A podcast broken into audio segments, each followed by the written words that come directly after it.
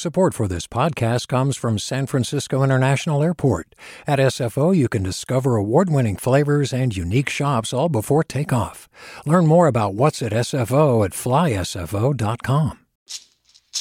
Hey, it's Glynn Washington from Snap Judgment. And if you love what you're hearing, and I know you love what you're hearing, please consider becoming a KQED member special access to cool events, behind the scenes footage, and so much more. Plus, you'll sleep better at night knowing you did your part for the community you depend upon. It's in you. Please be in it. Visit donate.kqed.org slash podcasts to sign up now. That's podcast with an S. Thanks. From KQED. Good morning. This is the California Report. I'm Madi Bolaños in San Francisco. Residents of a Siskiyou County community ravaged by wildfire last month are suing the Oregon based electrical utility they say is to blame. KQED's Dan Brekke reports. The McKinney fire started the afternoon of July 29th just outside the hamlet of Klamath River, reportedly near power lines owned by Portland's PacifiCorp. The blaze quickly incinerated about 100 homes in the area and killed four people. A lawsuit filed earlier this week in Sacramento on behalf of five Siskiyou County residents alleges PacifiCorp's power lines were poorly maintained and that the company's negligence led to the fire. PacifiCorp, which serves about 2 million customers in the Pacific Northwest, has declined comment. The U.S. Forest Service says it's still investigating the cause of the fire. For the California Report, I'm Dan Brekke. Last night, the Siskiyou County Office of Emergency Services announced that all evacuation orders for the McKinney fire have been lifted. Officials say residents who are returning home should be aware that there's a significant amount of toxic materials and debris in the area. Governor Newsom has unveiled what he's calling a master plan to boost mental health services for kids across the state. The bulk of the funding was approved by the legislature in last year's budget. $4.7 billion. $4.7 billion to focus on universal screening and support and services for all of our children in the state of California from the age of 0 to 25. The plan provides funding to schools statewide to hire 40,000 more mental health professionals and increase the number of school counselors. According to the governor's office, more than a quarter million California children struggle with major depression, but more than 60% receive no treatment. Meanwhile, suicide rates among young people are increasing. Democrats in California are split on whether President Joe Biden should run again in 2024. And if he doesn't, Governor Gavin Newsom has a strong base of support for a presidential run. KQED politics correspondent Marisa Lagos has more on the latest poll from UC Berkeley. Newsom has repeatedly denied that he has his eyes on the White House, but if he did run in 2024, one quarter of Democratic voters say he would be their first or second choice. Progressive standard bearer Senator Bernie Sanders is Democrats' second choice, while Vice President Kamala Harris was listed as a close third. Democrats were evenly split, 46 to 46, on the question of whether Biden should run again. Independent voters, though, were strongly opposed to the president running. 38% of Republicans, meanwhile, say former President Donald Trump should run. Florida Governor Ron DeSantis is a close second among the GOP base, and his support soars if Trump is taken off the list of possible candidates. For the California Report, I'm Marisa Lagos. Hi, it's Terry Gross, the host of Fresh Air. We bring you in depth, long form interviews with actors, directors, musicians, authors, journalists, and more. Listen to our Peabody Award winning Fresh Air podcast from WHYY and NPR.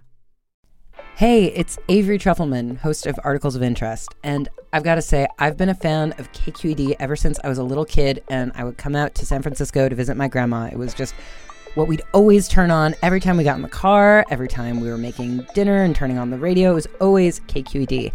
And then over the years, I've become a massive fan of KQED podcasts because this is local reporting at its best. These are answers to questions you've always wanted to know, interviews with exciting, unusual voices, necessary journalism, all told with love and care and artistry. And did you know that a majority of KQED's funding actually comes from members? It's just people like you and me supporting the programs they love while also getting access to cool events behind the scenes footage, and so much more. If you want to sign up and be a part of this amazing community, visit donate.kqed.org slash podcasts to become a member today. That's podcasts with an S.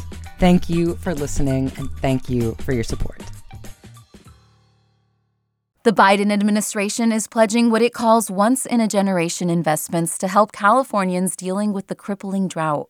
U.S. Secretary of Interior Deb Haaland has been touring the state this week. During a trip to Madera in the Central Valley, Haaland said the recently approved Inflation Reduction Act includes $4 billion for water management and conservation efforts across the western United States. That's on top of money allocated to repair and improve water systems from last year's bipartisan infrastructure bill. Our shared priority is to support efforts to build resilient communities and protect our water supplies for people and the natural environment for generations to come. During a stop in Southern California yesterday, Haaland announced $310 million in funding for drought relief. That will go towards funding 25 water recycling projects, 20 of which will be in California. U.S. and Mexico have come to an agreement on how to spend nearly $500 million to reduce the flow of sewage crossing the border. As part of the deal, Mexico has agreed to invest more than $140 million over the next five years to repair pipes, pumps, and wastewater treatment facilities south of the border. Sewage spills from the Tijuana River have been a problem for years. But the issue has worsened recently, including a major sewage breakdown earlier this month that allowed millions of gallons of untreated sewage to reach the ocean across the border. Here's San Diego Congressman Scott Peters. We owe Mexico a lot of credit for stepping up in this really significant way to deal with the problems on its side of the border uh, and to share this responsibility with us because it, we are one region. The most recent spill has closed beaches across parts of San Diego County for weeks. And in other news, monkeypox cases in LA County continue to climb. As KPCC's Jackie Fortier reports, more than a thousand people have tested positive. New monkeypox cases have grown by 33% since just last week. Now, 1,036 people in Los Angeles County have tested positive for monkeypox since the outbreak began in May. Most cases are among men who have sex with men. At the same time, the supply of vaccines provided by the federal government has been cut.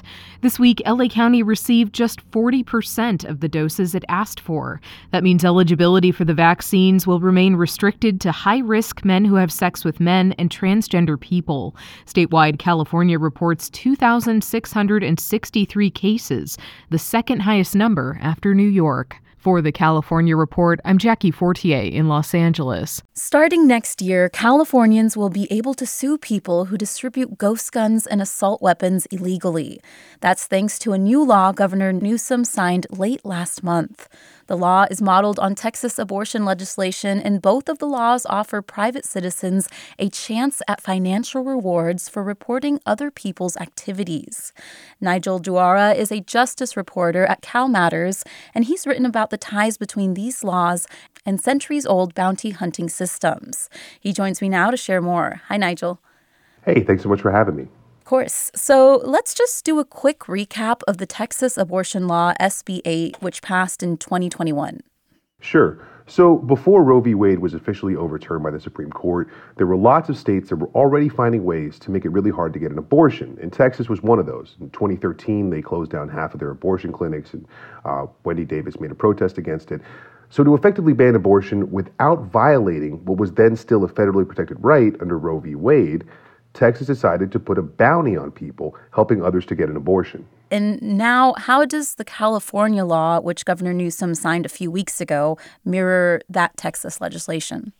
Well, first, it mentions the Texas legislation inside of the bill itself. And it says that anyone that's selling what California defines as an assault weapon or a ghost gun, meaning that the serial numbers are filed off, can be reported. And in both the California and in the Texas bills, they put bounties on these claims. So basically, if you find someone in Texas who assisted someone else to get an abortion, or you find someone in California who is selling illegal guns or ghost guns or assault weapons, then you can report them. And if you report them, you can actually get a financial reward. The state is incentivizing everyone going out and doing this. This kind of reminds me of like making a citizen's arrest.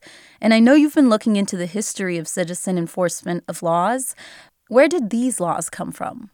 Well, the first bounty laws in history go back to England in like the 1300s, but they carried over with the colonists into the early days of the U.S.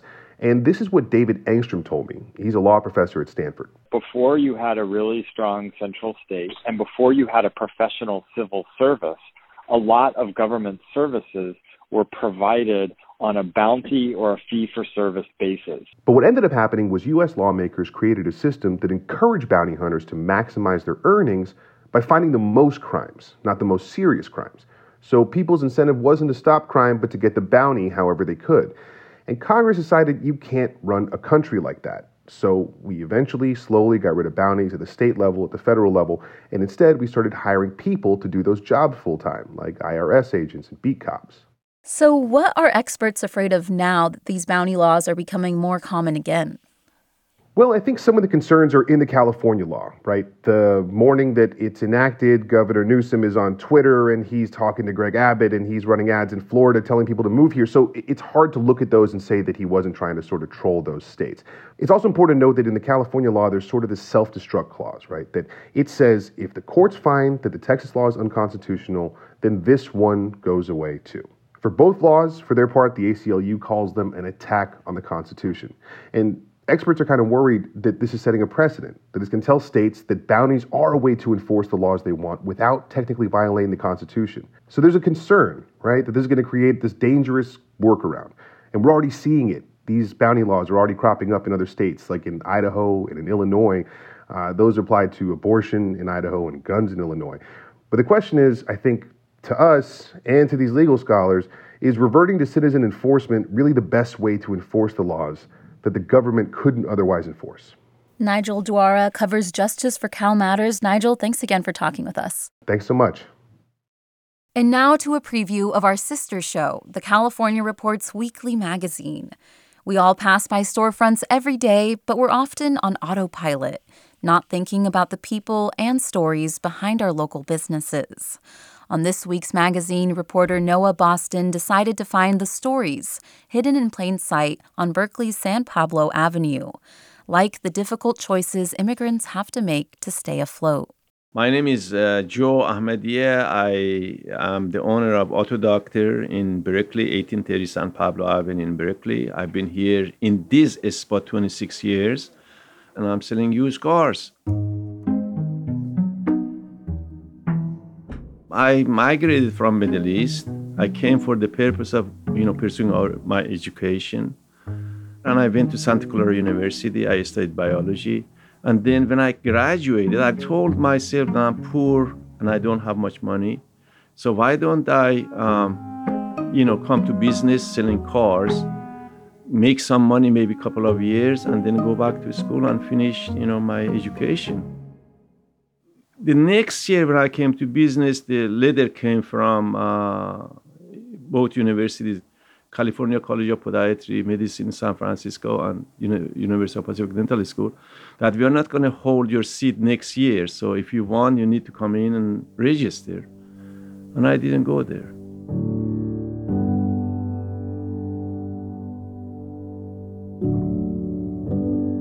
And now I am regretting every day I think about it at least once a day that I why I didn't you know finish my education.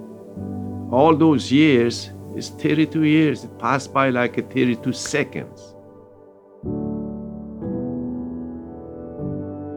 You can hear more about the hopes and dreams of San Pablo Avenue on this week's half hour magazine from the California Report. Tune in on your public radio station or download the California Report magazine podcast. And that's the California Report for Friday, August 19th. We're a production of KQED Public Radio. Our engineers are Katie McMurrin, Danny Bringer, Seal Moeller, Jim Bennett, and Christopher Beal. Our producers are Amanda Stupi and Keith Mizuguchi. Our senior editor is Angela Corral. Our interim director of news is Ki Sung. Our vice president of news is Ethan Toven Lindsey, and our chief content officer is Holly Kernan. I'm your host, Madi Bolaños. Thanks for listening and have a great day.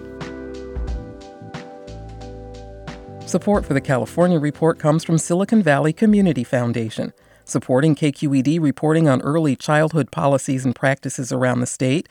Learn more at siliconvalleycf.org. Stanford Healthcare, alerting listeners to the critical blood shortage in the area. Now's the time to donate blood and make a difference. StanfordBloodCenter.org. And Eric and Wendy Schmidt, whose philanthropy includes Schmidt Ocean Institute Coming this fall, the launch of research vessel Falkor 2, advancing the frontiers of ocean science and exploration, on the web at schmidtocean.org. Hi, I'm Sasha Khokha, host of the California Report magazine. Every week, we bring you stories about what connects us in the giant, diverse Golden State. Because what happens in California changes the world. I love this place. We were once seen as like the place to be, California the land of milk and honey. That's where you go to Sunshine State, but we just have challenges right now. KQED's California Report magazine. New episodes drop every Friday, wherever you get your podcasts. Hey there, this is Brittany Luce from NPR's It's Been a Minute. KQED's podcasts like The Bay, Bay Curious, Mindshift, Right Nowish, and more all tell the stories of the Bay and beyond with reliable, human centered journalism. They aim to inspire, make you think, entertain, and expand your understanding of the place you call home. Here's how you can support podcasting at KQED. Showing your support is easy, and you can join Brittany in supporting KQED Podcast too at donate.kqed.org slash podcast. That's donate.kqed.org slash podcast. Do you love learning about the San Francisco Bay Area, its history, its people, its unique blend of cultures? Then you should check out the Bay Curious book. I'm Katrina Schwartz, editor and producer on the Bay Curious podcast, and I'm here to let you know that for the month of May, we've worked out a sweet deal for KQED podcast listeners. Right now, you can get the Bay Curious ebook for $1.99. That's right, $1.99. Just search for Bay Curious wherever you get your ebooks or find a link in our show notes. This offer does expire at the end of the month, though, so you'll want to act on it fast. Happy reading!